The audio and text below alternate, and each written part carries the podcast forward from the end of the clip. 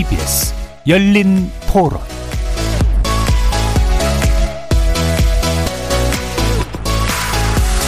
안녕하십니까. KBS 열린 토론 정준희입니다. 저도 피부 질환을 좀 갖고 있다 보니까 저는 그쪽으로 가장 걱정이 돼요. 알레르기나 약간 아토피 이런 쪽으로 그게 가장 걱정이 돼요. 백신 휴가에 대해서는 조금 업무의 차질도 있을 것 같고 현실적으로 불가능할 것 같다는 그런 생각입니다. 점점 그런 사례들이 늘어나서 보도도 많이 되고 하면 기업들 입장에서도 바뀌고 나라 차원에서도 좀 바뀌지 않을까. 뭐 열이 난다거나 몸이 아프다거나 팔이 붓는다거나 그래서 그런 거를 지켜볼 시간이 어느 정도는 필요 할 거라고 생각이 들어서 이틀 정도는 괜찮은 것 같습니다. 뭐 요새 재택근무도 많이 하니까요. 뭐 휴가가 아니라 그냥 재택근무를 이틀 정도 쓰는 것도 괜찮은 방법이지 않을까. 제도화까지는 뭐 굳이 필요는 없을 것 같네요. 제도가 당연히 필요하죠. 직장인의 입장에서는 권고라고 하면은 이제 어떤 대기업이나 이런 쪽에서는 정책적인 게 잘 반영이 되겠지만 뭐 일반적인 기업이나 중소기업 부분에서는 반영이 어려운 게 있는 것 같아요. 기업체에서는 이게 유급일지 무급일지 이런 것들을 따지게 될 것 같아요. 그래서 증상이 있다면 뭐 이렇게 자율적으로 신청하고 그다음에 증상이 없다면 정상적으로 근무하고 이런 제도가 오히려 합리적이지 않을까 싶은데 그걸 일률적으로 규정하는 게 그렇게 바람직하다고는 여겨지지 않네요.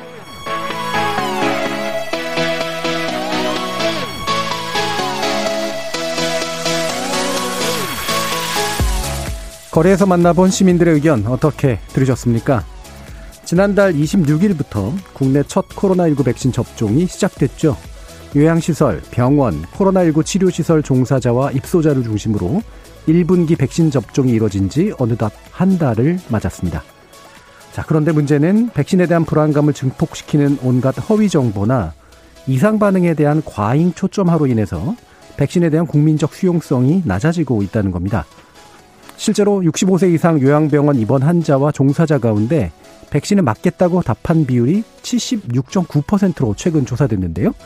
어, 이건 한 달 전 93.6%에 비해 상당히 낮아진 수치입니다. 물론 접종 후 발열이나 통증 같은 비록 정상적이지만 일상생활에 지장이 초래되는 경우에 대해서는 적절한 사전 사후 관리와 함께 백신 휴가 등의 인센티브에 대한 논의는 사회적으로 필요하겠죠. 오늘 KBS 열린 토론에서는 코로나19 백신 접종 한 달을 뒤돌아보고 백신 접종률을 높이고 안정성, 수용성 같은 것들을 보장하기 위해 지금 우리 사회가 해야 할 일은 무엇인지 다각도로 지혜를 모아보도록 하겠습니다. KBS 열린 토론은 여러분이 주인공입니다. 문자로 참여하실 분은 9730 누르시고 의견 남겨주십시오. 단문은 50원, 장문은 100원의 정보 이용료가 붙습니다.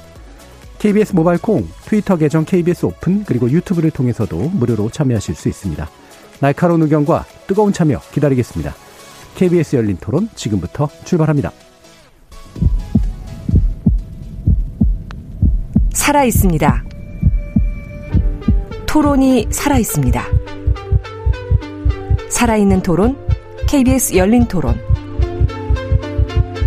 토론은 라디오가 진짜입니다. 진짜 토론, KBS 열린 토론.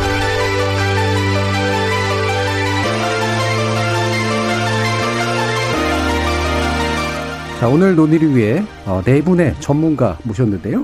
먼저 더불어민주당 신현영 의원 나오셨습니다. 안녕하세요. 신현영입니다. 자, 그리고 국민의힘 코로나19 대책 특별위원회 신상진 위원장 네, 나오셨습니다. 안녕하세요. 신상진입니다. 한국사회정책연구원 안종주 사회안전소통센터장 나오셨습니다. 네, 반갑습니다. 가천대학교 의과대학 예방의학과의 정재훈 교수 나오셨습니다. 네, 안녕하세요. 청취자 여러분들도 다양한 의견 부탁드리겠습니다. 자, 지난달 26일에 시작됐던 코로나19 첫 백신 접종, 어, 한 달 정도 지났고요. 어, 지금, 어, 백신 접종 상황이 뭐 애초에 우리가 기대했던 것보다는 막 아주 빠르고 대량으로 이루어지진 않지만 그래도 이제 가장 필요한 분들을 위해서 먼저 접종이 좀 이루어진 상황인데, 어, 전반적으로 지금 상황 어떻게 보고 계신지 말씀들 한번 들어보도록 하겠습니다.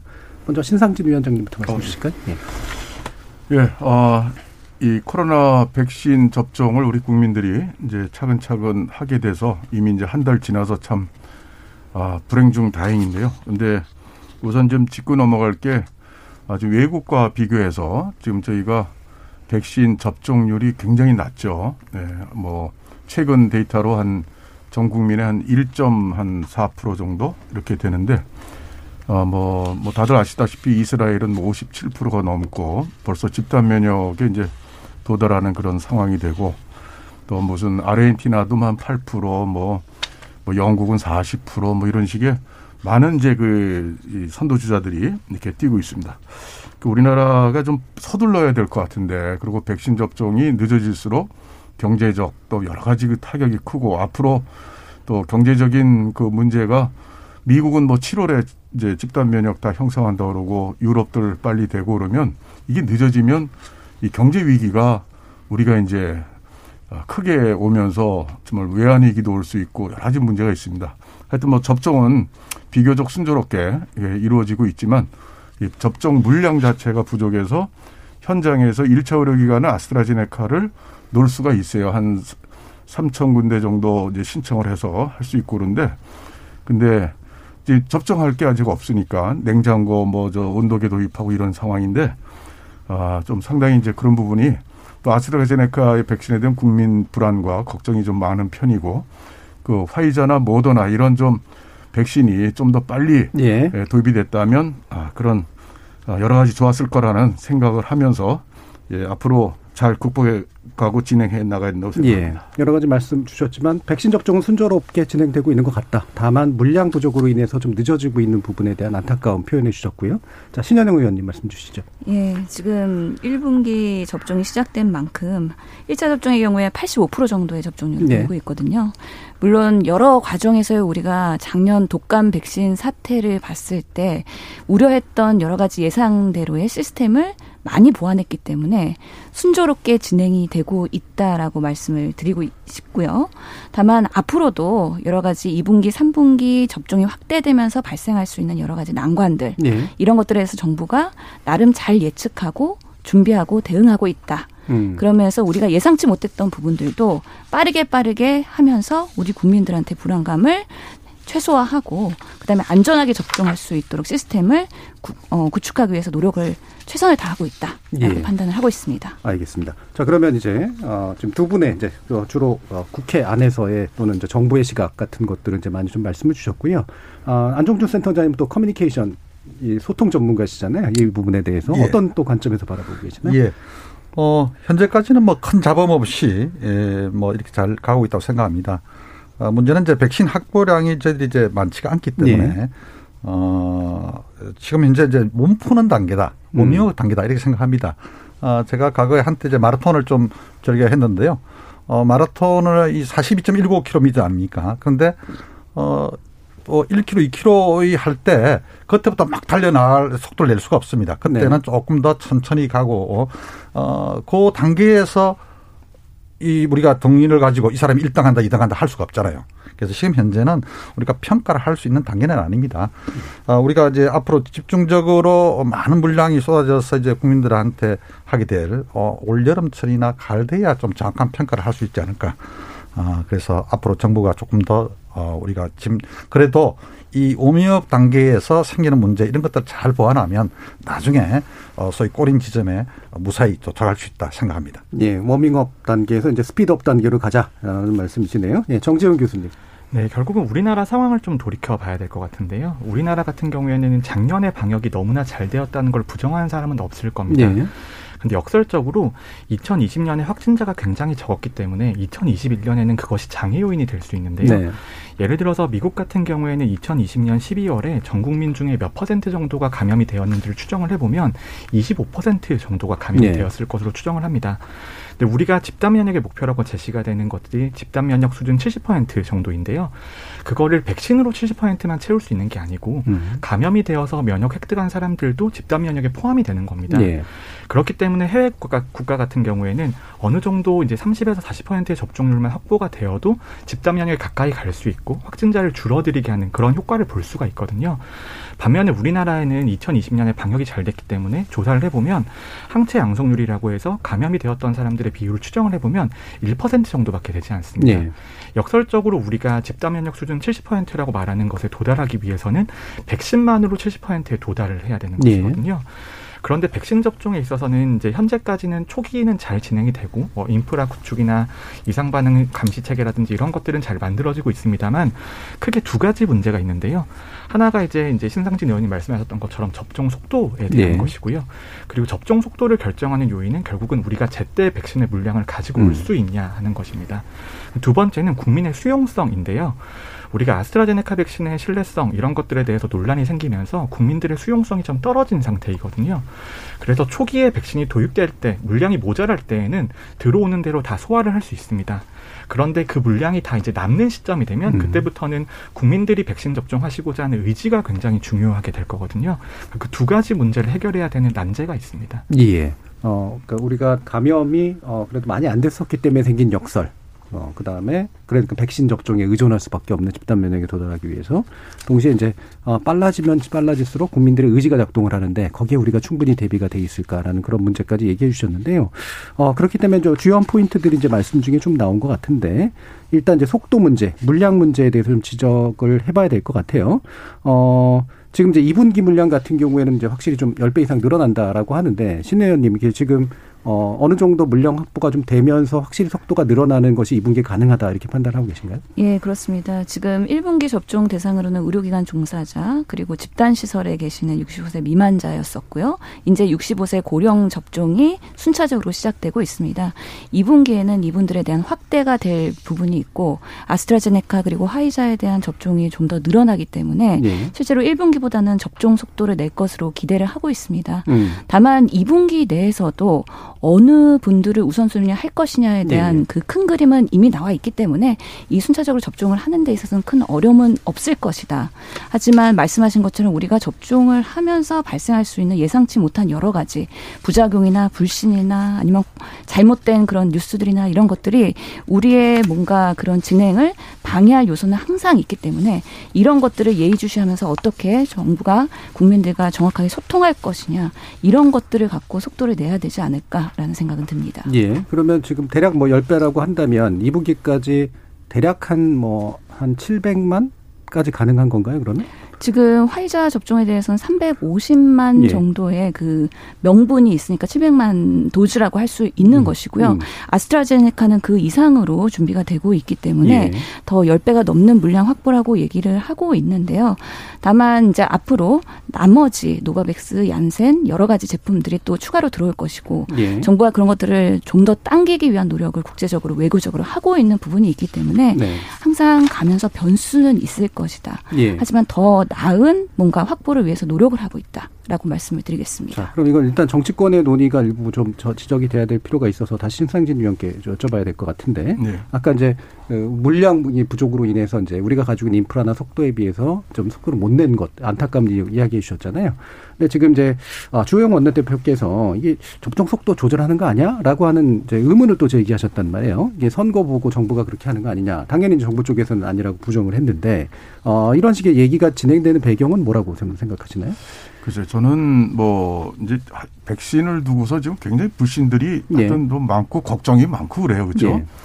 아, 또 물량도 부족하고 또 해필 또 세계적으로 좀 이 미국 FDA 승인도 아직 떨어지지 않고 그 아스트라제네카 백신이 또 하프 도즈 그러니까 절반을 1차 놓고 또 2차에서는 이제 정량을 놓고 예. 근데 그또 효과가 또 오히려 절반으로 한 실수로 1차에 놓은 게 또 효과는 좋다고 그러고 뭐 여러 가지 이렇게 임상 데이터들이 자꾸 바뀌고 이런 데 가운데 또 부작용도 또 또 유럽에서부터 또 많이 또 우리나라도 나오고 그러니까 상당히 그 불신 가운데 이제 그런 얘기도 나왔지 않나 이렇게 생각이 듭니다. 저 개인적으로는 에, 그렇게 만약에 그렇게 한다면 정말 이건 있을 수 없는 일이기 때문에 저는 예. 그렇게까지 저 개인적으로 그렇게 믿지는 않고요. 음. 어, 그리고 단지 이제 어 2분기 때 이제 천, 저 10배면 1,100만 이렇게 되거든요. 네.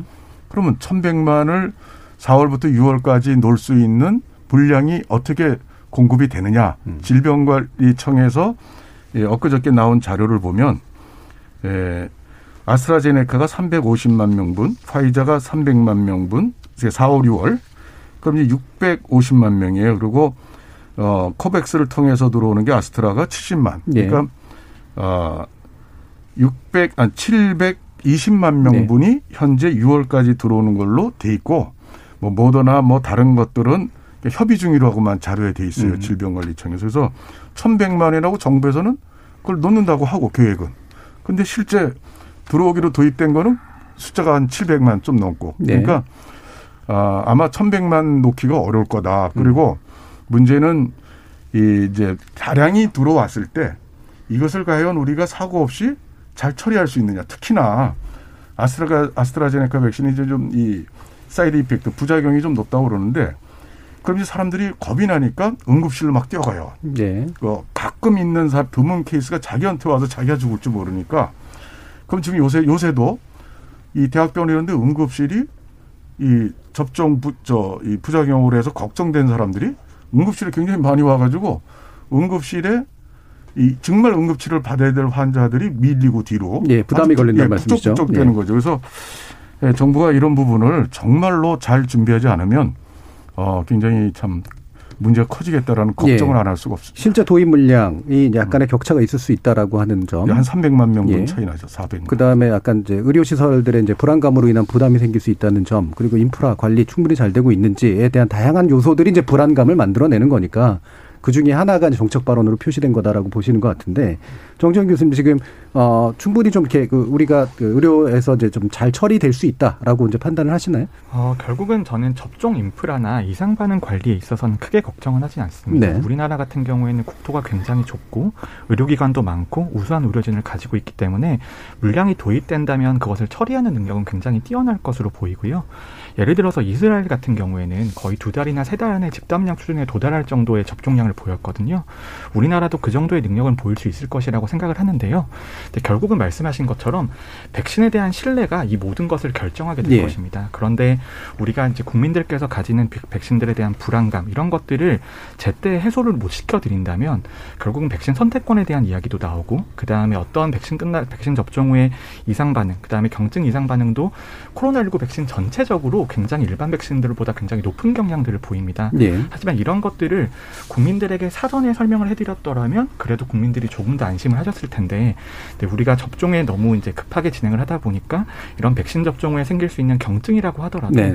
우리가 표현은 의사가 경증이라고 합니다만 실제로 그 부작용을 느끼시는 국민 입장에서는 굉장히 중한 증상으로 느낄 수가 있거든요. 그러니까 그런 면에서 우리가 사전에 국민들에게 미리 알려드리고 어떤 식으로 백신의 수용성을 높일 수 있을지에 대한 대비가 좀 부족했다. 그렇게 예. 볼 수는 있겠죠. 예. 저도 이 부분에 대해서 한 말씀 예. 드리고 싶은데요. 예. 그 주호영 원내대표께서 그 백신 속도 조절을 뭔가 선거를 의식해서 한다라는 말에 대해서는 상당히 유감이라고 느끼고 예. 있거든요. 그 이유는 상당히 잘못된 주장이고 사실 백신 접종은 우리가 온 국민과 여야가 다 같이 힘합쳐서 뭔가 화합을 해야 되는데 상당히 이거는 반대되는 발언이다라는 거에 대해서 국민 선동을 하는 게 아닌가에 대한 생각을 갖고 있습니다. 왜냐하면 이런 백신 접종에 대한 속도 여러 가지 우선순위 그리고 방식에 대한 것들은 그 질병관리청 산하에 예방접종위원회라는 기구가 있고 예. 전문가들께서 그런 것들을 판단하고 결정하시는 거기 때문에 정치권에서 결정할 수 있는 사안이 아닙니다. 그만큼 우리나라의 그런 정부의 그런 최선의 노력에 대해서 뭔가 반하는 그런 정치권의 목소리가 저는 상당히 우려가 된다고 보고요. 그러면서 이런 음. 코로나 그리고 보건의료에 대한 이슈는 전문가들이 제대로 할 수 있도록 우리가 정치권에서 도와줘야 된다라고 예. 생각을 하고 있습니다. 자, 그럼 다시 이제 안종균 센터장님 이 이렇게 쭉 지금 얘기 나온 예. 것들을 좀 한번 묶어가지고 예. 결국 이제 수용성을 좀 떨어뜨린 면들이 예를 들면은 이제 뭐 당연히 가짜 뉴스도 있을 테고요. SNS로 퍼진 것도 굉장히 많잖아요. 그다음에 어 보도가 이제 이상 반응 위주의 보도들이 또 되게 많이 된 것. 그다음에 아까 정재현 교수님이 지적하셨듯이 어 이상 반응이라고 얘기할 때 그걸 정부가 충분히 이게 경직이긴 하지만 이런 게 있을 수 있다라든가 이런 게 사전에 안내랄까 고지랄까 이런 것들이 좀 어, 부족했던 측면도 아마 뭐 복합적으로 작동했을 것 같은데 어떻게 보세요? 예. 어, 이제 우리가 백신 접종이 이제 한 달 가까이, 맞으면 최근 들어서 특히 이제 이 백신 접종과 관련된 심지어 대통령까지 이제 이 거기에 이제 어, 함께 이제 넣어서 이렇게 하는 가짜뉴스 내지는 업무론 예. 이런 것들이 많이 되는데 어, 제가 이 정치에 뭐 깊이 이제 갔냐 하는 그런 발언을 하기는 좀, 저, 어, 제 역할은 아닙니다만은 음. 이 방역은 과학이거든요. 어, 정치가 아닙니다. 정치가 끼어들면 이게 이 사가 끼어든다. 이 사는 사악한 것이 끼어든다는 네. 거죠. 안 그래도 우리 국민들이 이 정치에 대해서 불신이 상당히 벽이 높은데 어 백신 접종하고 관련해서 자꾸 그런 것들이 있어서 사실 지금 제가 생각 예상한 것보다 상당히 어 우리 국민들 중에 상당수가 이런 업무론 내지 가짜 뉴스에 휘둘리거나 어, 언년 중에 그런 것이 저 자기 이뇌 속에 남아 있는 그런 것들이 강한 것 같습니다. 왜냐하면 이번에 접종 의약률을 보고 저는 그래도 한 80% 90% 되지 않을까 생각했는데 네. 상당히 낮단 말이에요. 네. 아 이게 벌써 우리 SNS나 유튜브나 기타 이런 걸 통해서 많은 영향을 받는 거구나. 그러면 이것을 누그러뜨리는 것들은 전문가의 역할이기도 하고 정부의 역할이기도 하지만은 네. 정치권의 역할도 상당히 중요합니다. 음. 하나가 돼야 되거든요. 그건 조금 그런 것이 안 된다 이런 싶은 게 있고요. 우리 정 교수님 말씀하셨듯이 진짜 중요한 것은 사전 예방적인 사 후에는요. 아무리 노력을 열 배 들여더라도 그것을 갖다가 효과를 거두기가 상당히 힘듭니다. 네. 사전 예방은 일만 우리가 노력을 기해도 상당히 효과를 거둘 수 있거든요.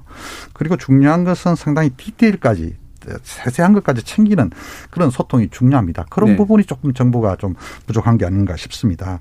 만약에 이런 그 불안 불신들이 진짜 어더 확대되어서 올 여름 저 이 가을에 본 진짜 본격 대한민국 3분의 2 정도 전체 국민의 3분의 2 정도 이때 맞거든요. 예. 그때까지 유지가 된다 그러면 집단 면역 형성 목표 달성도 상당히 어렵고요. 그다음에 진짜 응급실에 가서 어 많은 사람이 몰려서 진짜 필요한 응급 환자들이 못 받는 그런 일이 벌어질 수도 있는데 어, 지금 현재 뭐 그래도 우리 국민들의 수준이나 우리의 보건 의료, 어, 그 다음에 병원 수준을 생각하면 막 그런 일은 벌어지지 않을 것이라 그렇게 음. 생각을 합니다. 예. 그럼 이제 메시지 혼란 부분에서 아까 이제 신 어, 위원장님께서 그러니까 아스트라제네카에 대해서 불신이나 불안감들이 있었던 건 데이터가 좀 혼란스럽게 초기에 좀 쏟아진 면이 있어서인 것 같다라는 그런 말씀도 주셨는데 어, 신 위원님께 이 백신에 대한 불안감이 백신의 종류별로 분명히 뭔가 위험도가 다르게 나타나고 있다라고 보세요?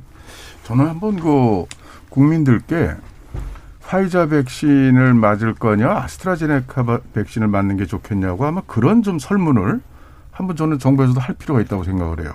그럴 때 예. 지금 처음에 이제 요양병원 또 시설에 입소자 종사자들한테 그 조사를 한 결과 이제 한 어, 90%가 넘게 94%인가요? 그렇게 해서 접종 의향이 있다고 그랬어요. 접종. 예. 근데 요번에 이제 어, 다시 또 65세 이상 또 하겠, 하겠냐 그랬더니, 아, 65세 미만 하겠다 그랬더니, 어, 76% 정도가 이제 동의를 맞겠다. 그 떨어졌잖아요. 그렇죠? 이 뒤에 질문도 있습니다만은. 근데 그런 거는 원인이 지금 화이자나 모더나에 대한 세계적인 이렇게 무슨 큰 혼선은 없어요. 그렇죠? 근데 어, 아스트라제네카는 유럽에서 뭐 중단까지 또 했다가 또 재개하는 거, 또 재개하지 않는 나라, 미국 FDA는 아직까지도 승인을 안 하고 또 엊그저께 미국에 또 이 79% 효과가 있다고 또 삼상 임상 시험을 추가로 해서 나온 결과에 대해서 또 며칠 만에 또 79%가 아니라 76%다. 그리고 미국의 앤서니 파우치 그 감염병 소장이 또 그거 옛날 자료까지 또 해가지고 잘못된 거다 하니까 며칠 만에 또 바뀌었어요. 그러니까 이런 일련의 그 아스트라제네카 백신을 둘러싼 그런 것들이 어, 국민들이 또 뉴스 보고 또 신문 보고 뭐 다 하잖아요. 방송 신문 다. 설문조사를 하는 이유가 설문조사로 안전성이 확보되는 건 아니잖아요. 아닌데 네. 만약에 이제 국민들이 네. 과연 어떤 생각을 갖고 계신가. 예. 백신 자체에 대한 불, 불안도 있겠지만 이 아스트라제네카 백신의 그런 어떤 신뢰도가 국민 속에 상당히 많이 떨어질 것이다. 근데 그거를 억지로 야 신뢰해라 정치권의 잘못만 잘못이 있다. 이게 무조건 또 가짜 뉴스가 또 너무 또 그걸 부추기는 거 아니야? 물론 가짜 뉴스의 부정적 효과도 있죠. 그렇지만 정부로서 할 일은 그 정말 빨리 이 화이자 백신이 2분기에 4월, 6월 3개월 동안에 350만 명분만 들어오는데 1,300명분 이야기된 것 중에서 그러니까 좀 더 또 모더나는 아직 뭐 협의 중이래요. 언제 들어올지 모릅니다. 예. 그래서 대통령께서 지난 12월 말에 모더나 CEO하고 뭐 통화해서 뭔가 국민들은 아 모더나하고 좋은 백신이 뭐좀 어, 좀 들어오겠지 는데 이게 하반기에도 들어올까 말까라고 지금 그럽니다. 예. 그러니까 이런 부분을 좀 더 대통령께서 저 백신 외교를 어? 좀 나서서 저 미국 본사 모더나 본사도 가셔서 예. 좀 백신 도입에 좋은 양질의 백신을 좀 더 적극 가져오는 대통령서부터 전 국민적인 또 정치권도 그런 노력들이 자, 양질이라는 표현도 하셨고 이제 설문조사라는 표현도 하셨는데 그러면 그러니까 결국 이제 요약해 보면 설문조사에서 신뢰도가 높은 백신이 모더나 화이자로 나오면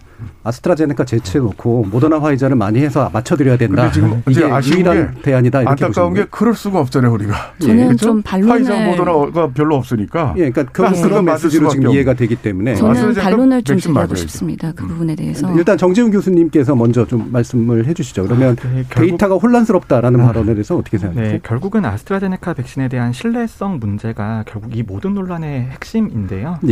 결국은 아스트라제네카 백신의 임상 시험 같은 경우에는 초기에는 혼란이 많았습니다. 초기 혼란이 많았지만 그 혼란 같은 것들이 사실 임상 삼상 시험 결과 한 번만으로 끝나는 것은 아니고요. 임상 시험이라고 하는 건 결국 3만 명을 대상으로 수행을 하는 건데 영국의 데이터 그러니까 결국은 화이자랑 아스트라제네카 네. 백신을 같이 맞고 있는 유일한 나라가 영국이기 때문에 거기에서 제시하는 데이터들이 있습니다. 근데 그런 데이터를 봤을 때 저는 아스트라제네카 백신이 효과나 안전성에 있어서 문제가 있는 백신이라고 생각하지는 않습니다. 네. 그리고 저는 오늘 아침에 아스트라제네카 백신을 맞고 오는 상태이고요. 네.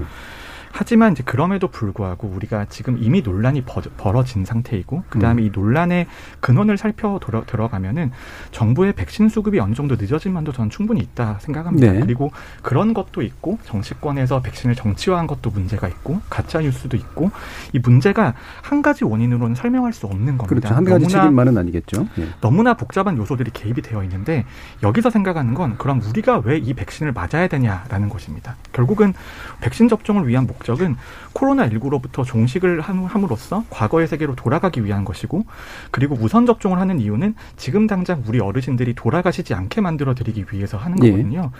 그런 대의를 위해서라면 결국은 정치적인 입장이나 아니면 이런 논란들을 좀 접어놓고 당장은 대의에 동참하는 게 굉장히 중요하다고 생각을 하고요. 음. 거기 위해서는 이제 우리가 전문가들은 아스트라제네카 백신이 안전하고 효과적이라는 거에 대해서 지속적으로 국민들을 설명을 드려야겠지만 이 전문가의 설명, 제가 드린 설명 만 해도 너무 지루하고 네, 그렇죠. 재미가 없잖아요. 아, 재미는 있습니다. 네, 네. 네, 네 그렇기 네. 때문에 조금 더 간결하고 명확한 메시지를 네, 주고 그 다음에 이런 국민의 생명에 관련된 일에 있어서는 모두가 좀 동참하는 그런 자세가 필요하다고 생각합니다. 알겠습니다. 신은현님. 네.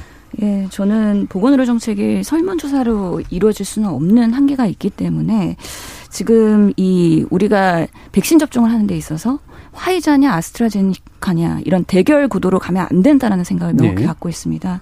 그래서 우리가 이런 전 국민 코로나 백신 접종을 시작할 때는 사회적 합의를 갖고 전 국민이 빠르게 그리고 효율적으로 접종할 수 있는 방식을 공중보건학적으로 만드는 것이 되게 중요하다. 정부에서 그 지침을 가지고 지금 방식을 고민하고 있는 건데요.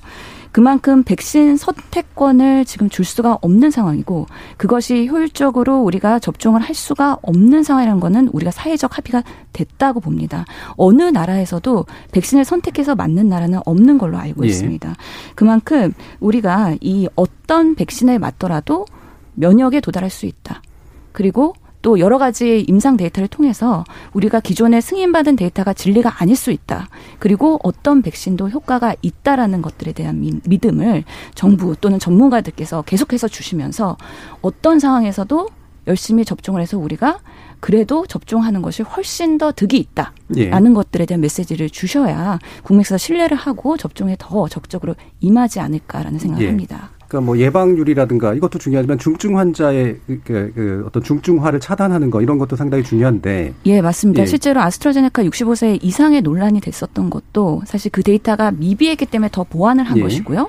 그런 것들이 임제는 검증이 됐다고 하면은 적극적으로 맞아야 되는 건데 특히 노인 환자에서의 치명률, 특히 코로나 걸렸을 때 그런 사망률에 더 위한 요소가 있으니 백신을 맞고 훨씬 더 이득이 많다. 예. 그렇기 때문에 적극적으로 접종하셔도 된다라는 음. 메시지를 계속 소통을 해야 될 것이라고 예. 생각합니다. 이게 뭐 여러 가지 중첩된 원인들 아까 정재훈 교수님도 말씀 주셨지만 이게 뭐 효능에 대한 뭐 불신이라든가 또는 이제 비교라든가 이런 것도 있지만 결국 핵심은 이게 이제 불안한 것의 핵심은 이제 그 위험하냐 아니냐라는 문제일 거고 뭐 이를테면 아스트라제네카 더 위험해 보여라든가 뭐 이런 식의 어떤 불안감들이 문제가 되는 것 같거든요. 그러면 이제 이런 이상 반응 내지 위험에 대한 기존의 커뮤니케이션 방식이나 아니면 뭐 보도라든가 이런 어떤 메시지를 만들어내고 전달하는 데서 어떤 문제가 있었다고 생각하세요, 안센터장님? 예. 어, 그러니까 조금 전에 이제 우리 신상진 위원장께서 어느 백신을 맞겠느냐 질문 뭐 이런 것을 한번 해보면직한다 그러는데 저는 이 선택권을 줄 수도 없는데 이런 질문을 하면 오히려 혼란과 불신을 또 붙이질 않죠. 예. 아니 줄 수도 없는 저 선택할 수도 없는데 그걸 물어서 어 국민들에게 어떤 그 이 잘못된 인식을 심어주도록 사실 전 세계 어느 나라도 그렇게 하고 있지 않거든요. 우리가 백신이 지금 뭐 차고 넘쳐서 막 있고 선택할 수 있으면 이제 그렇게 할 수는 있겠죠. 우리가 지금 독감 백신을 오래전부터 맞아왔지 않습니까?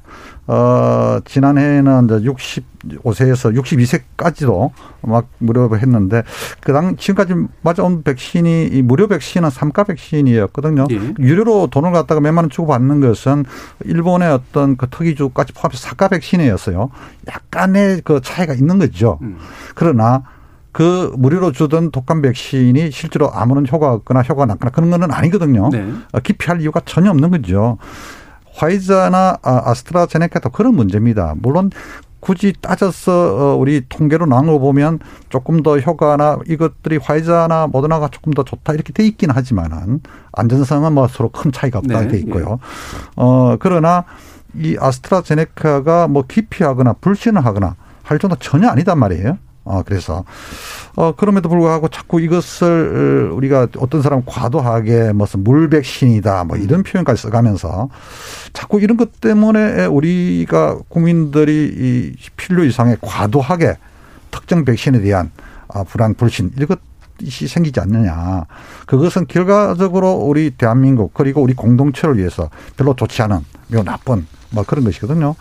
그래서 이런 것들이 이 초기에 초기에 우리 전문가나 또 언론 또 정부도 어 이것을 어 알아서 선제적으로 그런 것들을 예상을 해서 Q&A를 만들어 준다든지 또 언론에 미리 또 우리가 정경 질병관리청장이 또 브리핑을 한다든지 막 그런 것들을 좀 했어야 되는데 어, 앞으로도 이것을 계기로 삼아서 어, 앞으로도 생길 가능성이 있는 그런 것들은 좀 선제적으로 뭐 우리가 어좀 어, 국민들에게 수시로 좀 자주 좀 말씀을 할 필요가 있다 생각합니다. 예, 제가 예. 말씀, 예.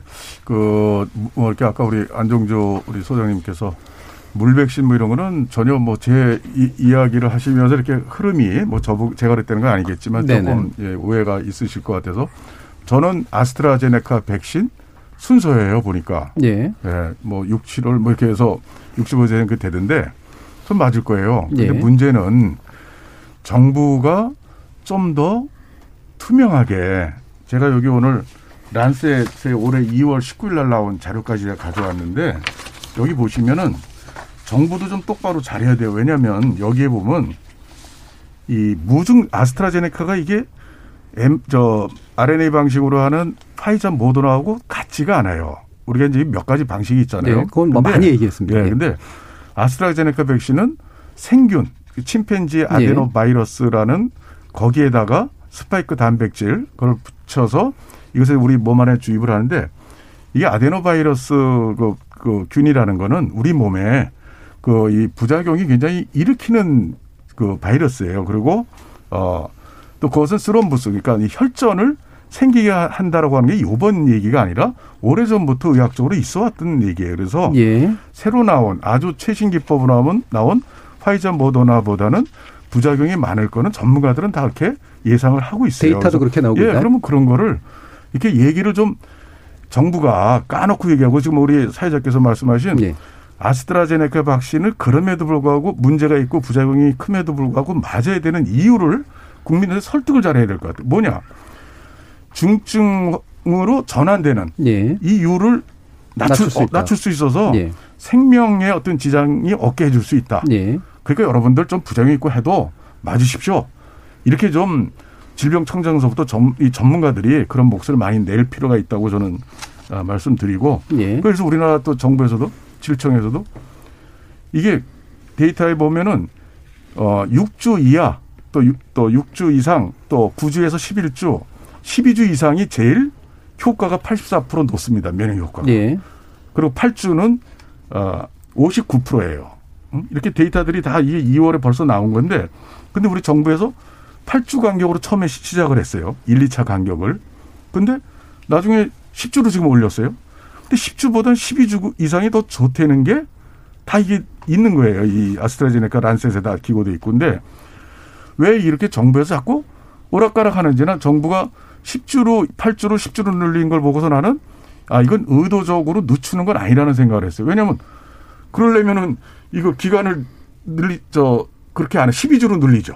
예. 어, 오히려. 그래서 저는 이제 이런 데이터를 가지고 아, 정부가 이렇게 일부러 늦추지는 않을 것이다라고 저는 이제 생각을 전문적으로 하는데 예. 그 12주로 해야 됩니다. 정부에서도 아스트라제네카 그 얘기가 약간 퍼지니까 좀 정리를 해 주시면 음. 논점은요. 예, 다시 아. 부작용 문제를 얘기해 주셔 가지고요. 자, 혈전 문제 사실은 이 부분 문제가 됐다가 상당히 해결 데이터상으로 해결된 거라는데요. 아, 네. 제가 그 음. 이제 발언을 약간 수정을 좀해 드려야 예. 될것 같은데요. 이제 저는 이제 데이터를 보는 사람의 입장에서 예. 아스트라제네카나 화이자 백신이나 특별히 어떤 백신이 이상 반응, 특히 중증 이상 반응에 있어서는 어떤 백신이 더 많이 나타난다고 보긴 좀 어렵습니다. 예. 그리고 최근에 혈전 관련의 논란이 있었지만 음. 유럽 그 의약품청과 그 다음에 이제 영국 정부의 결론은 혈전 안에서도 굉장히 여러 종류가 있거든요. 근데 혈전에서 좀 자주 나타나는 혈전 관련 질환 같은 경우에는 그것은 이제 아스트라제네카 백신과 인과관계의 증거가 없다라고 발표를 명백하게 한 상태이고요. 음. 하지만 거기에서도 매우 드물게 생기는 혈전 질환들이 조금 있습니다. 근데 그런 것들은 아스트라제네카 백신 접종 후에 늘어나는 신호가 감지가 되었는데 아직은 통계적으로 확인이 되지 않은 현상이니까 조금 더 지켜보자라고 되어 있는 상태입니다. 그래서 그 우리가 백신의 효과나 안전성을 평가를 할 때 임상 삼상 시험 데이터만으로 백신끼리 비교하는 건 조금 어려운 이야기고요. 예. 결국은 같은 조건에서 두 백신을 사용하는 국가가 있다면 음. 그 국가의 데이터를 보고 판단을 하는 게 정확한데 현재까지는 효과나 안전성에서는 어 제가 보기에는 큰 차이는 보이진 않습니다. 네. 그게 뭐 지난번에 많이 얘기가 됐습니다만 이제 스코틀랜드에서 어, 나왔던 그 접종의 데이터 한 200만 정도였었던가요? 그 결과로 이제 얘기가 됐었던 것 같은데 그래서 이 부작용이라고 이제 표현을 하는데 부작용도 굉장히 포괄적인 개념이잖아요. 이게 이제 말 그대로 아나플렉시스 같이 막 즉각적으로 이제 문제 일으키는 면역 반응도 있을 수 있는 거고 통증 정도의 경증 반응도 있을 수 있는 거고 이런 되게 포괄적인 것 중에 우리가 흔히 이상 반응이라고 얘기하는 그래서 뭔가 이렇게 정도로 좀 나눠서 어 뭐 이야기를 해주는 것도 굉장히 중요할 것 같은데요. 신영 의원님 그런 부분 어떤 부분을 좀 짚어주실 수 있으세요? 예, 그 이상 반응도 다양한 스콥에서 예. 판단을 해야 되는 부분인데요. 우선은 우리가 백신 접종을 맞고 그 다음에 나타난 현상들은 다 리포팅이 되기 때문에 음. 사실 우리나라 국민의 경우에는 조금 더 이런 백신에 대한 관심 그리고 이상 반응에 대한 그런 예민함이 있습니다. 그래서 다른 나라에 비해서 이런 리포팅하는 건수들이 많은 것은 사실입니다. 예. 그게 나쁘다는 건 절대 아닙니다. 예. 우리 국민께서 그만큼 백신에 대해서 관심이 많고 그 이후에 사후 관리도 어, 꼼꼼하게 챙긴다는 의미이기 때문에요. 예, 좀 이상한 것 같아요라고 이제 보고하는 그 토대에서 이제 만들어지는 예, 거죠. 그렇습니다. 예. 하지만 이 정도에 따라서 경도 그리고 중등도 음. 또는 심각한 이상 반응으로 나눌 수가 있을 텐데요. 그거에 대해서 정말 백신과의 연관성이 있는지에 대해서는 다시 한번 검토가 예. 필요하기 때문에 그때그때 발생하는 이상 반응 건수가 정말 백신에 의한 것은 아닐 수도 있다라는 것을 알고선 정부가 지금 브리핑에서 보고를 하고 있는 거고요. 예. 특히나 사망 사례가 발생했을 때 아직까지는 이런 백신과의 인과관계는 전혀 어, 보고된 바가 없기 때문에 너무 과도하게 우려할 필요는 없다라는 생각이 듭니다. 예. 마지막으로 예. 마치기 전에 예, 그, 주시죠. 그 우리가 자칫 잘못 생각하면 화이자 백신은 상당히 안전하고 음. 또 혈전증, 소위 그 피덩이 이런 거를 갖다가 거의 안 만들어낸 반면에 아스트라제네카는 상당히 그걸 어, 위험성 의심 뭐 이렇게 간단한데 그렇지는 않습니다. 두 백신 모두 다 어, 혈전증이 만들어내냐 의심은 어, 맞고 난 뒤에 뭐 보고는 좀 있습니다. 어, 예를 들어서 이제 영국에서 발표한 영국이 이제 최초로 어, 네. 우리가 백신을 코로나 백신 맞은 나라 아닙니까? 어, 보니까, 아, 지금 뭐 대략 두 백신을 각각 한 천만 명 가까이 맞았어요. 음. 보니까 이제 폐동맥 색전증이라는 혈전증이 어, 화이자는 열다섯 건, 그 다음에 아스트라제네카는 열세 건입니다. 어떤 이제 심부정맥 혈전증은 이제 아스트라제네카가 열네 건으로 조금 그 화이자 여덟 건에 비해서 조금 많습니다. 음. 그런데 이 혈전증이라는 것은요. 나이가 많을수록 그 혈전증 생기는 게 훨씬 더 매우 높아집니다. 그 그리고 일반 다른 다양한 원인에서 혈전증이 생기는데 미국이 2016년도에 연구한 자료를 보면 인구 100만 명당 한 1000명꼴로 이는 그 혈전증이 나타나고요. 60대는 그거보다 무려 어, 다섯 배나 많은 5천 명 정도 이렇게 생기는 네. 것도 있습니다. 그럼 우리나라는 어떠냐? 우리나라도 이제 국내에서 어, 서울대 의대 홍준식 교수님이 이제 플러스 원이라는 세계적인 그 학회지에 발표한 것이 있는데요. 2013년 그걸 해보니까 10만 명당 폐동맥 색전증 약 16명, 그리고 심부정맥 혈전증 약 13명 이렇게 생기는 것도 있습니다. 그래서 이것이 어 과연 이제 이 예방 접종을 어, 백신을 접종 후에 추가로 더 상승시키냐 이거 음. 연구가 돼, 해야 되는데 그것이 현재는 현재까지로서는 뭐 그렇게 크게 우려할 바가 아니다. 뭐 이렇게 지금 현재 나오고 있습니다. 예. 그래서 이런 부분들을 좀 고려를 하셔서 우리가 아, 국민들에게 소통을 좀 하는 것이 좋을 것 같습니다. 예. 자, 지금 일부 정도는 요 정도로 좀 얘기를 마치고요. 어, 2부로 나중에 좀 이어지면서 좀 더 구체적인 어떤 내용들에 관련된 이야기, 그 다음에 정책적 이야기를 좀 더 짚어보겠습니다. 지금까지 여러 가지 좀 문자, 어, 문자 내용이 좀 들어온 것 같은데요. 한번 들어보고 가죠. 정희진 문자 캐스터. 네, 지금까지 청취 여러분이 보내주신 문자 소개해드리겠습니다. 0890님, 코로나19보다 더 무서운 건 무지와 편견이라고 생각합니다. 9982님, 저는 50대 후반인데요. 당뇨와 혈압이 있는 기저질환이 있습니다. 저는 부작용이 있다고 해도 되도록 빨리 백신을 맞고 싶습니다. 고래뿔님, 국민 안전과 보건 이슈는 정치가 개입해선 안 됩니다. 문승희님, 코로나 백신 접종 순서를 기다리고 있는데요. 거부하는 경우는 패스하고 접종하려는 사람부터 접종하면 어떨까요? 8271님, 우리 국민 10명 중 7에서 8명이 백신을 맞겠다고 하죠.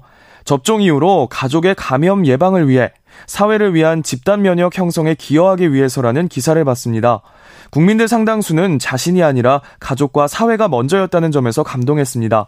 더 이상 백신에 대한 가짜 정보에는 강력한 처벌이 따라야 합니다 해주셨고요.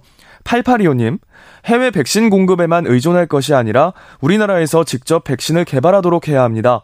우리는 정보기술과 바이오 산업 강국이므로 물량 확보에 최선을 다하는 한편 변이 바이러스 대응에도 박차를 가해야 합니다. 2046님, 백신 선택에 대한 설문은 백신에 대한 편견을 더 높일 것 같아서 적절하지 않다고 봅니다. 그리고 백신 휴가는 원칙적으로 찬성하지만 유급으로 할 경우 고용원이 있는 소규모 자영업자는 타격이 큽니다. 자영업자한테 책임을 전가하지 않았으면 좋겠습니다. 정부 지원이 필요합니다. 라고 보내주셨네요. 네, KBS 열린 토론. 이 시간은 영상으로도 생중계되고 있습니다. 유튜브에 들어가셔서 KBS 일라디오 또는 KBS 열린 토론을 검색하시면 지금 바로 토론하는 모습 영상으로 보실 수 있습니다. 지금 방송을 듣고 계신 청취자 모두가 시민 농객입니다.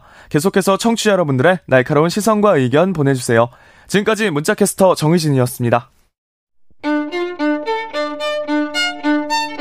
토론이 세상을 바꿀 수는 없습니다. 하지만 토론 없이 바꿀 수 있는 세상은 어디에도 없습니다.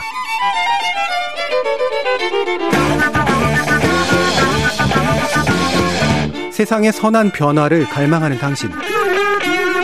정답이 아니라 질문의 힘을 믿는 당신. 우리 KBS 열린 토론에서 만납시다.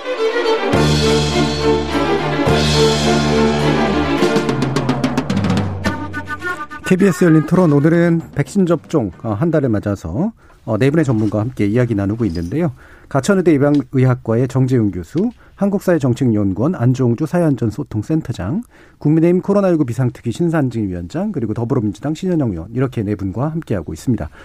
자, 좀 정책적인 측면들을 좀 짚어보긴 해야 되긴 합니다만 일단 어, 어떤, 어떤 사전사후 관리가 이제 더 중요할까라고 하는 그런 부분이 먼저 좀 얘기가 되면 좋을 것 같아요. 그래서, 어, 지금은 이제 비교적 소량으로 이제 맞췄지만 이제 약간 대량으로 늘어나고 있기 때문에 어떤 면, 어떤 관리에, 어, 일단 그 정부나 아니면 방역당국이나 예방접종을 시행하시는 분들께서 해 주셔야 될지 일단 정재현 교수님 좀 말씀을 좀 주시죠. 어, 결국은 백신 접종에 있어서 가장 중요한 건 신뢰감이라고 말씀을 네. 드렸잖아요. 그런데 그 신뢰감에 가장 큰 영향을 주는 것은 결국 안전성 이야기일 겁니다. 그런데 우리가 백신의 안전성 이야기를 하기 위해서는 과학적인 논의가 좀 있어야 되는데요. 근데 우리가 과학적인 논의를 넘어서는 순간부터는 전문가가 한계를 느끼게 되거든요. 그렇죠. 예를 들어서 우리가 매우 드문 이상 반응이나 백신 접종 후 사망 논란 같은 음. 경우에 가장 우리가 백신 접종과 그 사망 또는 이제 중증 이상 반응과의 인과관계를 판단하는 기준은 백신 접종하기 전에 평상시에 생기는 수준과 접종하고 나서 생기는 수준을 비교하는 게 될 겁니다. 그렇다면 우리가 백신 접종 전에 데이터가 미리 있었더라면 접종 후에 이 정도에는 우리가 예상되는 범위니까 안심하시고 인과관계가 없을 것 같습니다라는 그런 식의 좀 쉽고 간결한 커뮤니케이션이 될 수 있는데요. 네, 네. 근데 우리가 작년 가을에 결국 독감 백신 접종 후 사망 논란이 한 번 있었잖아요. 예. 근데 그때도 똑같은 논리 구조가 작동을 했었는데 그 이후로 이제 준비된 데이터가 없 었다는 거죠. 음. 만약에 준비된 데이터가 있었더라면 그런 식으로 커뮤니케이션을 즉시 즉시 하게 되면 국민들이 조금 더 믿으실 수 있을 거고요. 이제 또 하나는 이제 언론과 정치권에서 좀 도와주셔야 된다고 생각을 하는데요. 제가 이제 그 백신 이상 반응과 관련해서 언론 대응을 하다 보면은 속보가 야속할 정도로 빠릅니다. 정말 저 이상 반응 조사하는 예. 사람들이 저희도 정확한 정보를 알기 전에 속보로 음. 먼저 뭐 사망이 몇 건 발생했다, 예. 중증 이상 반응이 발생했다라고 이런 식으로 나가는데요. 속보를 읽는 거는 그리고 기자들이 올려주시는 건 정말 몇 분에 불과하지만 그 한 가지 사건을 대응하기 위해서 전문가들은 정말 몇 주의 시간이 필요하거든요. 예. 그리고 그 설명 자체가 너무 길고 지루하고요. 음. 그래서 이제 결국은 언론에서 이런 백신 이상 반응이나 아니면 사회 안전과 관련된 걸 보도할 때는 어느 정도 보도 준칙이 좀 있어야 된다고 생각을 하고요. 그다음에 정치권도 이제 저는 이제 정치적인 이야기는 거의 하지 않습니다만 여당 의원이든 야당 의원이든 백신의 안전성을 공격하는 사례들이 꽤 많았습니다. 네. 네 그래서 그런 것 같은 경우에는 결국은 그 정치적인 취향을 전문가들이 취하지 않는 이유가 전문가가 정치적인 취향을 선택을 하게 되면 정치적인 취향이 있는 분들에게는 더 말이 잘 먹히겠죠. 음. 하지만 반대되는 취향을 가진 분들에게는 또 전문가의 권위를 잃어버리는 게 되거든요. 그래서 결국은 우리가 이런 백신과 정치를 가급적이면 떨어뜨리고 목적을 위해서 나아가는 것. 그게 2분기, 3분기의 가장 중요한 요소라고 생각합니다. 예. 예. 지금 오늘 모신 또 두 분의 의원님은 사실 전문가로서 이제 또 정치권에 계시는 분들이기 때문에 그래서 아마 약간의 중간자 역할 같은 것들이 굉장히 중요한 것 같아요. 정치권에서 잘 이해 못하거나 이런 부분들을 제대로 전달할 것도 있고 또 정치권이 해줘야 할 일들을 또 그 안에서 해주셔야 되는 것들도 있고 그렇기 때문에 그래서 방금 말씀 주신 그런 어떤 사전사고 관리에 있어서의 중요한 포인트들에서 이제 어떤 역할들을 또 이제 국회 안에서 해주시거나 또는 이제 요청하실지에 대해서 좀 궁금해지긴 하거든요. 어떻습니까, 신 의원님? 예, 맞는 말씀이십니다. 음. 실제로 정치권에도 300명의 국회의원들이 있지만 특히나 이런 보건의료 이슈가 국가의 메인 정말 중요한 아젠다일 때는 특히 이런 전문가들도 또 국회에서 정치적인 예. 역할을 예. 하면서 여러 가지 중재할 수 있는 중요한 역할이 있다고 보고요. 음. 그런 것들을 저 자신도 열심히 하기 위해서 노력을 하고 있는 상황입니다. 예. 실제로 지금 보건복지위 상임위를 활동을 하고 있기 때문에요. 이 코로나 백신 접종 전부터 이런 접종 시스템이 안전하게 그리고 어, 효율적으로 될 수 있을지에 대해서 상당히 꼼꼼하게 음. 정부에 질의를 했던 바가 있고요. 그런 응급으로 발생할 수 있는 여러 가지 사태에 대해서도 빠르게 대응할 필요가 있다. 그리고 오늘 또 이렇게 논의되는 건설적인 이야기들을 제가 또 이런 정치권이나 아니면 정부에 또 전달할 수 있는 역할을 하고 있다고 생각합니다. 예. 그런 면에서 이런 백신 접종 뒤에 여러 가지 이상 반응에 대해서 음. 사후 관리 체제가 잘 되어 있어야 국민들도 안심하고 만약에 내가 어, 예상치 못하게 발생하는 반응 에 대해서도 국가가 충분히 안전망을 갖추고 있구나 신뢰를 가질 수 그렇죠. 있을 거라고 생각을 합니다. 예. 그래서 최근에는 제가 예산 결산위원회나 아니면 상임위가 열렸을 때 정경 청장께도 이런 부분에 대해서 음. 확충을 요청을 드렸는데요. 특히 우리 국민들이 뭔가 백신 접종을 하고 나서 근육통이나 고열이 발생했을 때 어떻게 누구한테 지침을 네. 받아야 되느냐 이런 것들이 세세하게 나와 있지 않으면 음. 결국에는 응급실로 몰리게 되는 그런 응급실 대란이 그렇죠. 발생할 수 있는 거거든요. 그만큼 긴급 콜센터를 24시간 해야 된다. 아니면 맞춤형 상담을 할 수 있는 의료진들을 많이 확보해야 된다. 음. 이런 구체적인 것까지도 요구를 하면서 국민들이 어떻게 안심할 수 있을지에 대해서 계속 보완제로서의 역할을 열심히 하고 있습니다. 예. 신상진 위원장님 또 어떠세요? 네, 정부는 이 지금 이제 코로나 백신 접종에 참 대장정이 들어섰는데 네. 우선 정부에 저는 좀 이렇게 요구하고 싶은 게 음.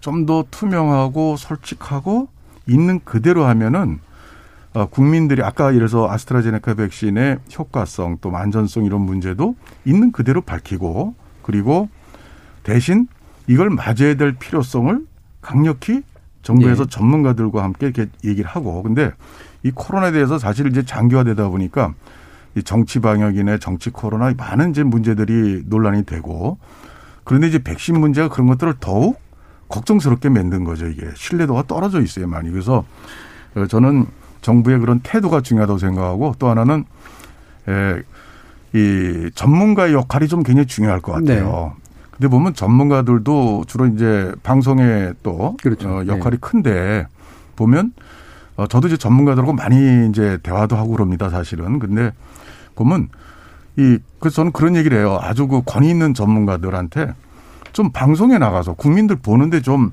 좀 당신들이 역할 좀 하시오. 음. 정부와 이렇게 여러 가지 뭐 관련돼 있는 위치나 역할 속에서 그렇게 그냥 지나지 말고 예를 들어서 요번에 65세 이상의 요양병원과 네. 요양시설의 65세 이상 환자와 종사자들한테 접종하는 거를 처음에 미만으로 했잖아요. 그렇죠. 60세 이상으로 바뀌었잖아요. 네. 제가 국립중앙의료원 접종센터 중앙센터에 제가 갔었어요. 한 한 달 됐나 언제 가, 갔는데 거기서 그 몇몇 거기 중요한 분들이 60세 이상 제가 지적을 했거든요. 60세 이상도 나이 된 나스트라 네. 그랬더니 자기들도 그렇게 생각하는데 저한테 개인적으로. 음. 그러니까 그러다 나중에 이제 바뀌었는데 그 저는 그런 이 생각을 항상 하는데 왜 정부가 전문가들의 좀 폭넓은 좀 의견을 듣고 그 결정을 안 하는가에 대한 그런 의구심이 계속 있어 왔어요. 1년 예. 동안. 그래서 정부의 태도가 중요한데 그래서 저는 아까 우리 정재영 교수님 뭐 이제 전문가 입장과 또 그걸 밝혀내는 이제 안전성의 문제들을 부작용을 근데 그런데 사실 그런 걸 또 늦게 밝히면 또 그래서 얼마 전에 60대 여성 환자가 아스트라제네카 맞고 혈전이 생겨 사망했다. 예.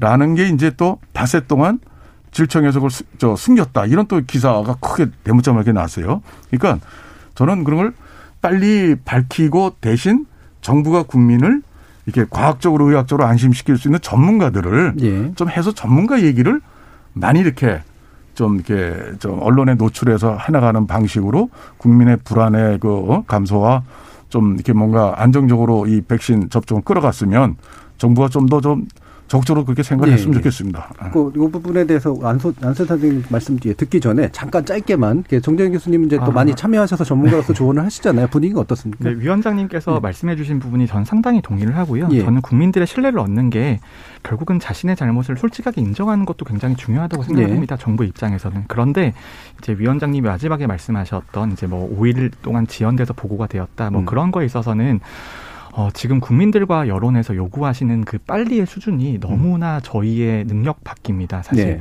저도 이제 예방접종 피해조사반에서 활동을 하고 있습니다만 인과관계나 사건 평가를 위해서는 일단 조사 기간이 어느 정도 필요하고요. 그렇죠. 물리적인 시간도 있어요. 네, 물리적인 시간이 어느 정도 있어야 되고 그다음에 지금 이제 피해조사반 같은 경우에는 전국의 각 질환들의 전문가들이 일주일에 한 번씩 하루 종일 모여서 회의를 합니다. 근데 그 회의가 일주일에 한 번 있기 때문에요. 저희가 사례를 평가하는데 정말 아무리 빨리 해도 며칠 정도의 네. 시간은 걸리거든요. 그래서 그런 것들을 좀 국민들께서 잘 이해해 주셨으면 좋겠고요. 그리고 결국은 그런 위원회라는 것 것들이 학자들이 독립적으로 운영되는 면이 있습니다. 그래서 네. 저희 전문가들을 조금만 더 믿어주시고 저희한테 시간적 여유를 조금만 더 주셨으면 좋겠습니다. 전문가들이 좀 직접 나와서 이렇게 그런 의견을 말씀하시면 더 좋지 않을까? 정부의 중대본에서 이렇게 이제 그 이제 물론 이제 다 전문가들은 수렴한다고 생각을 하지만 또 모습이 달라요, 그렇죠? 그러니까 대변인 같은 거를 뭐 예방의학회, 뭐 대변인, 감염내과학회 공신력 있는 그런 전문가 집단에서 좀 그렇게 직접 나서는 것도 좋지 않을까? 네, 굉장히 좋은 말씀인데요. 이제 제가 이제 독감 백신 접종 후에 이제 저도 전문가로서 나서서 이야기를 많이 드리는데 전문가로서 참 힘든 일이 많습니다. 이제 예. 어떤 정치와 이제 방역 백신들이 다 겹치게 되면서 저희가 어떤 견해를 말했을 때 거기에 따르는 저희가 힘든 점들이 굉장히 많기 때문에 이런 것들은 이제 전문가도 노력을 많이 해야겠지만 다른 정치권이나 언론에서도 좀 도와주실 필요가 예. 있다고 생각합니다. 제가 그신 위원님께 정치권에서 어떤 역할 해주실래요? 그랬더니 전문가가 잘해야 됩니다. 이런 얘기를 해주셔서 전문가의 부담이 더 세지셨습니다. 자, 안 소장님. 예. 어, 물론 이제 이 우리나라 국민들이 이제 정경 청장에 대한 신뢰도 상당히 높습니다. 예. 아, 근데 이제 어, 그만 그래도 여러 가지 좀 문제가 있을 경우는 어, 우리가 아, 예외적으로 뭐이 뭐든 뭐 예방학회든 뭐는 학회 감염학회든 인데 이제 전문가들이 함께 음. 하는 뭐 그런 것도 뭐 좋은 전략이라고 생각합니다. 그러나 그것을 뭐 정리한다든지 그것은 오히려 정부의 신뢰를 떨어뜨리기 때문에 좀 곤란하고요. 음. 그러나 아주 특별한 경우는 뭐 그런 것도 필요하다 봅니다. 우리가 백신을 맞는 것은 이 자신의 안전을 위해서잖아요. 그다음에 이제 그다음에 나아가서 가족. 더 크게 보면 우리 대한민국이라는 공동체의 안전을 위해서거든요.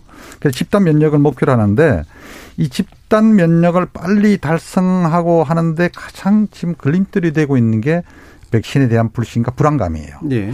제가 그 아주 주목하는 데이터가 하나 있는데요.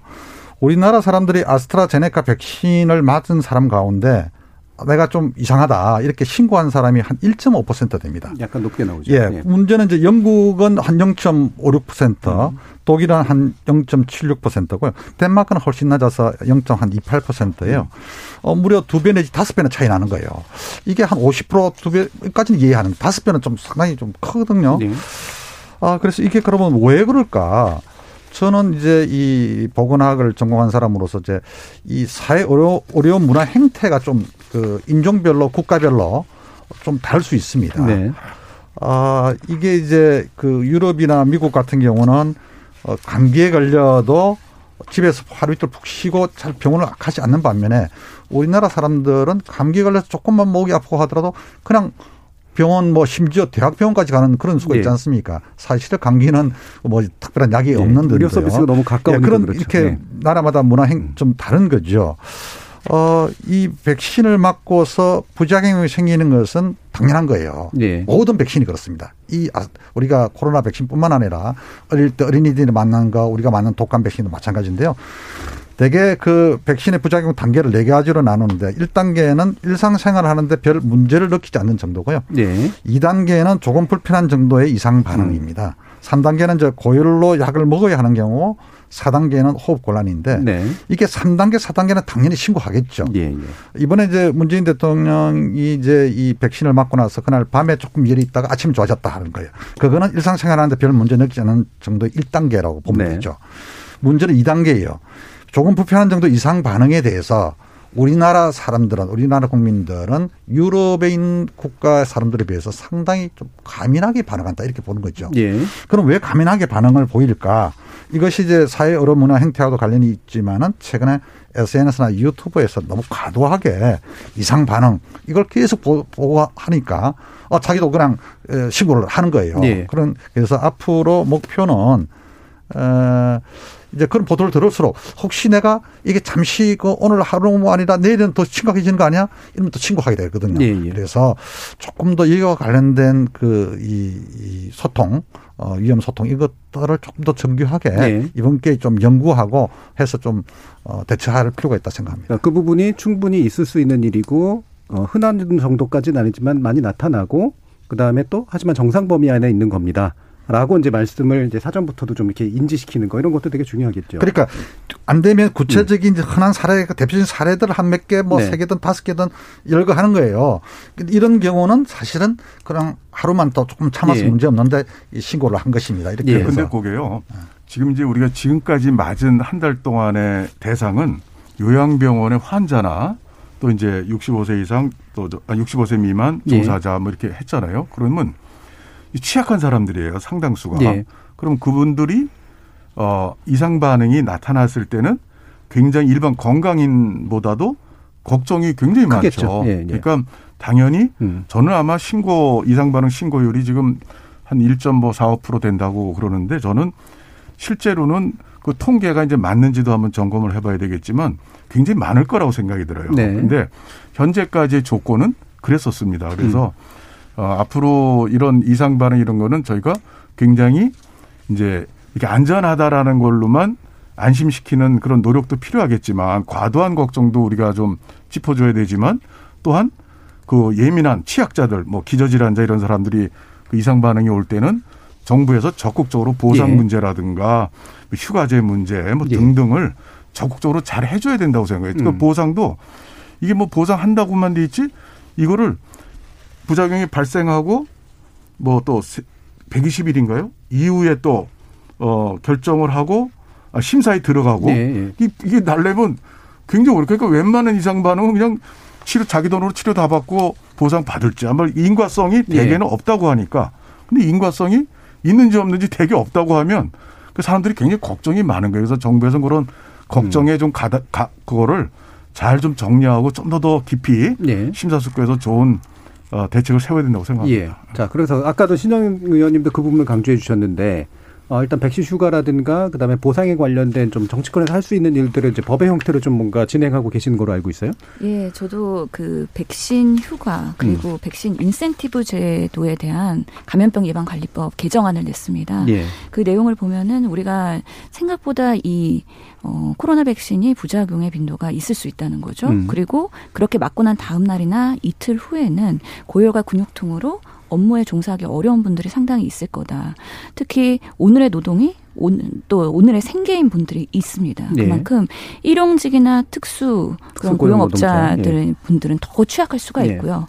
이번에 그래도 처음 접종할 때 의료기관에 의료진들이 먼저 맞았기 때문에 아, 이 정도의 증상은 내가 음. 어느 정도는 뭐 관리할 수 있어. 그러면서 타이론을 먹으면서 업무에 유지를 하긴 하셨지만 그럼에도 불구하고 간호사분들은 대체 인력이 없어서 열이 나는데도 계속 현장에 있어야 되는 어려움들을 호소하셨습니다. 네네. 앞으로 일반인들로 접종이 확대될 때는 상당히 그런 어려움들이 확산될 수 있을 걸로 예상이 되고요. 음.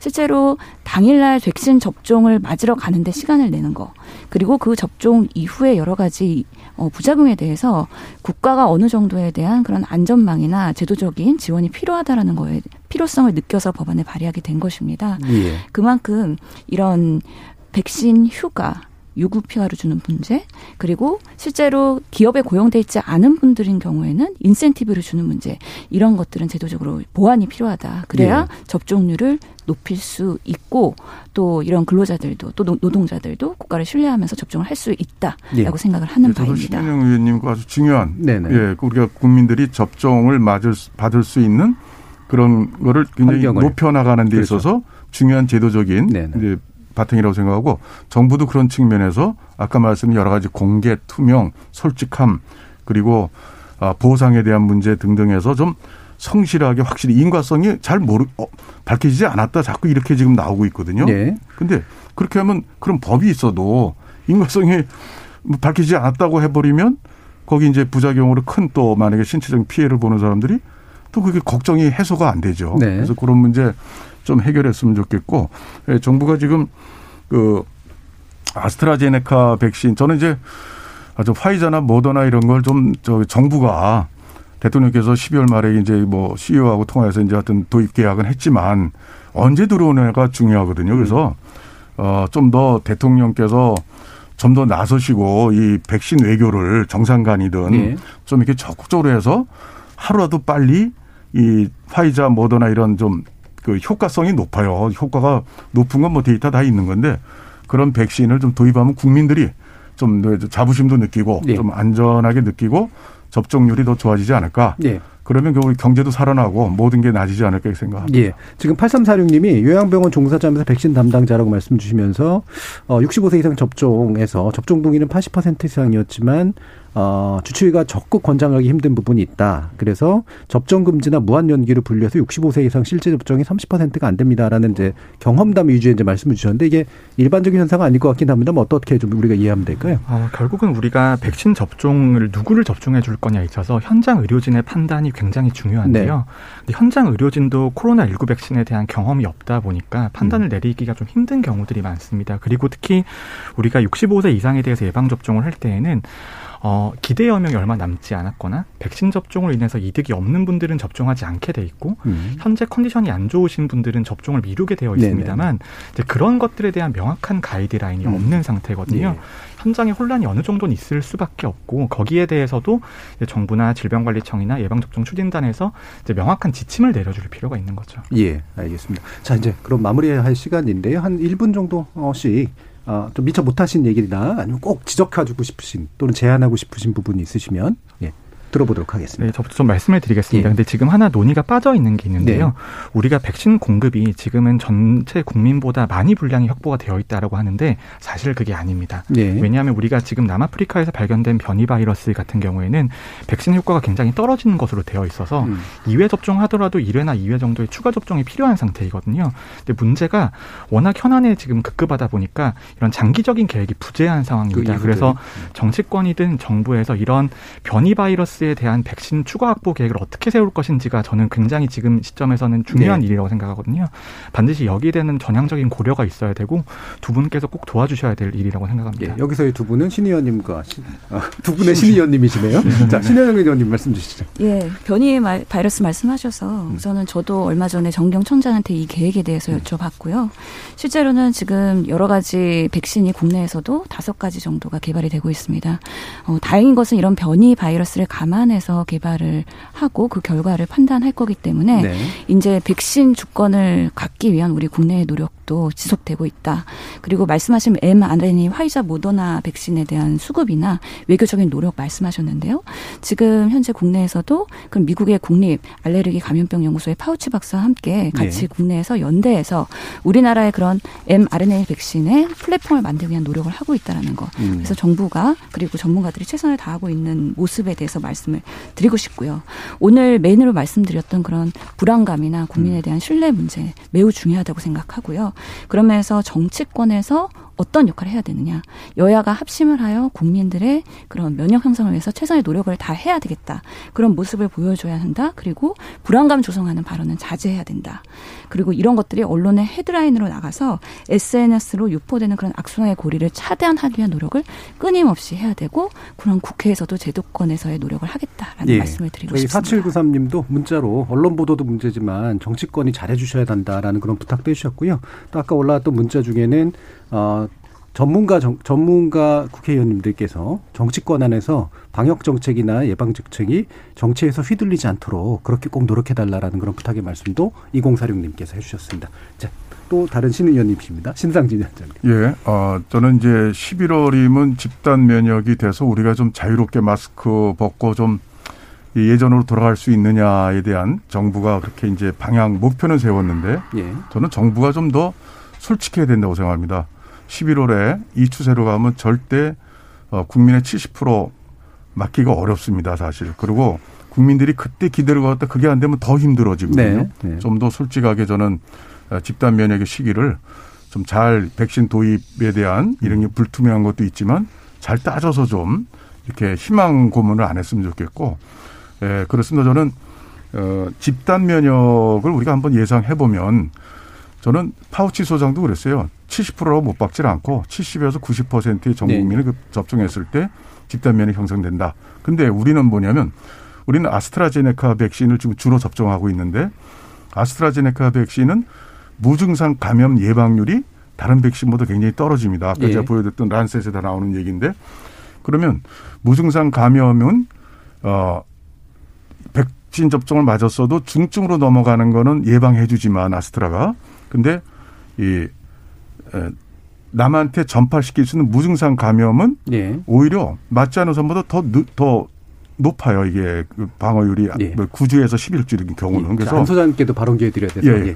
그래서 좀, 이, 정부에서는 솔직하게 음. 해주시고 전문가들께서도 언론에 나오셔서 좀 솔직하게 예. 해주시고 그리고 그거를 우리가 전제로서 어떻게 극복해 나갈 것인가 이런 거에 대해서 좀 좀 더 더 할 때 국민이 정말 정부를 신뢰할 음. 수가 있고 예, 이 코로나 극복을 좀 더 앞당겨 주지 않냐 생각합니다. 그런 예, 부분 알겠습니다. 말씀드리고 예, 집단 감염 정부가 예. 좀더 솔직해졌으면 좋겠다. 알겠습니다. 예, 솔직을 엄청 강조해 주셨습니다. 예, 예 안종수 예. 센터장. 어, 저는 먼저 정부의 이제 이저 이 역할 중에 백신 물량을 제때 더 많이 빨리 확보하는 것이 중요합니다. 네. 아, 그렇게 해주시고 정치권에 하고 관련해서는 좀 지금까지 적어도 다른 것은 모르겠습니다만 코로나와 관련해서는 좀 불필요한 갈등 여야가 일으키지 말고 좀 협력하는 것이 필요하다. 음. 또 언론은 좀 되도록이면 사전 예방적인 팩트 체크 어, 그리고 갈등이 생겼을 때는 어, 좀 조기에 개입해서 이것을 좀 어, 갈등 해결사의 노릇을 해주기를 좀 부탁드리고요. 그다음에 이제 이 백신 접종은 모든 사람이 중요하지만 특히 노년층에 중요하거든요. 예. 치명률이 매우 높지 않습니까? 그래서 이 그런데 노년층은 어 디지털 약자이기도 하고요. 정보에 대한 문해력, 해독력이 매우 낮습니다. 그래서 여기에 대한 맞춤형 음. 소통이 매우 중요하다 이런 생각합니다. 알겠습니다. 오늘 네 분의 어, 말씀 대단히 감사하고요. 함께해 주신 정재훈 교수님, 안종주 센터장님, 그리고 신상진 위원장님, 신현영 위원님 네 분 모두 수고하셨습니다. 감사합니다. 네, 감사합니다. 감사합니다.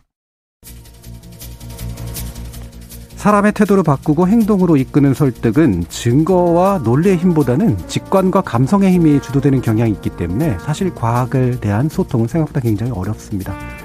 때문에 백신에 대해 잘 몰라서 어려워서 불안해서 두려워서 일부 국민들이 보이는 우려나 조심스러운 반응에 대해선 따뜻하고 심리를 잘 보살펴 드리는 것이 필요할 것 같습니다. 문제는 그걸 알고도 일부러 분란을 자극하는 사람들이 있다는 거죠. 이 부분에 대해서 우리 긴장해야 될 것 같습니다. 지금까지 KBS 열린 토론 정준이었습니다.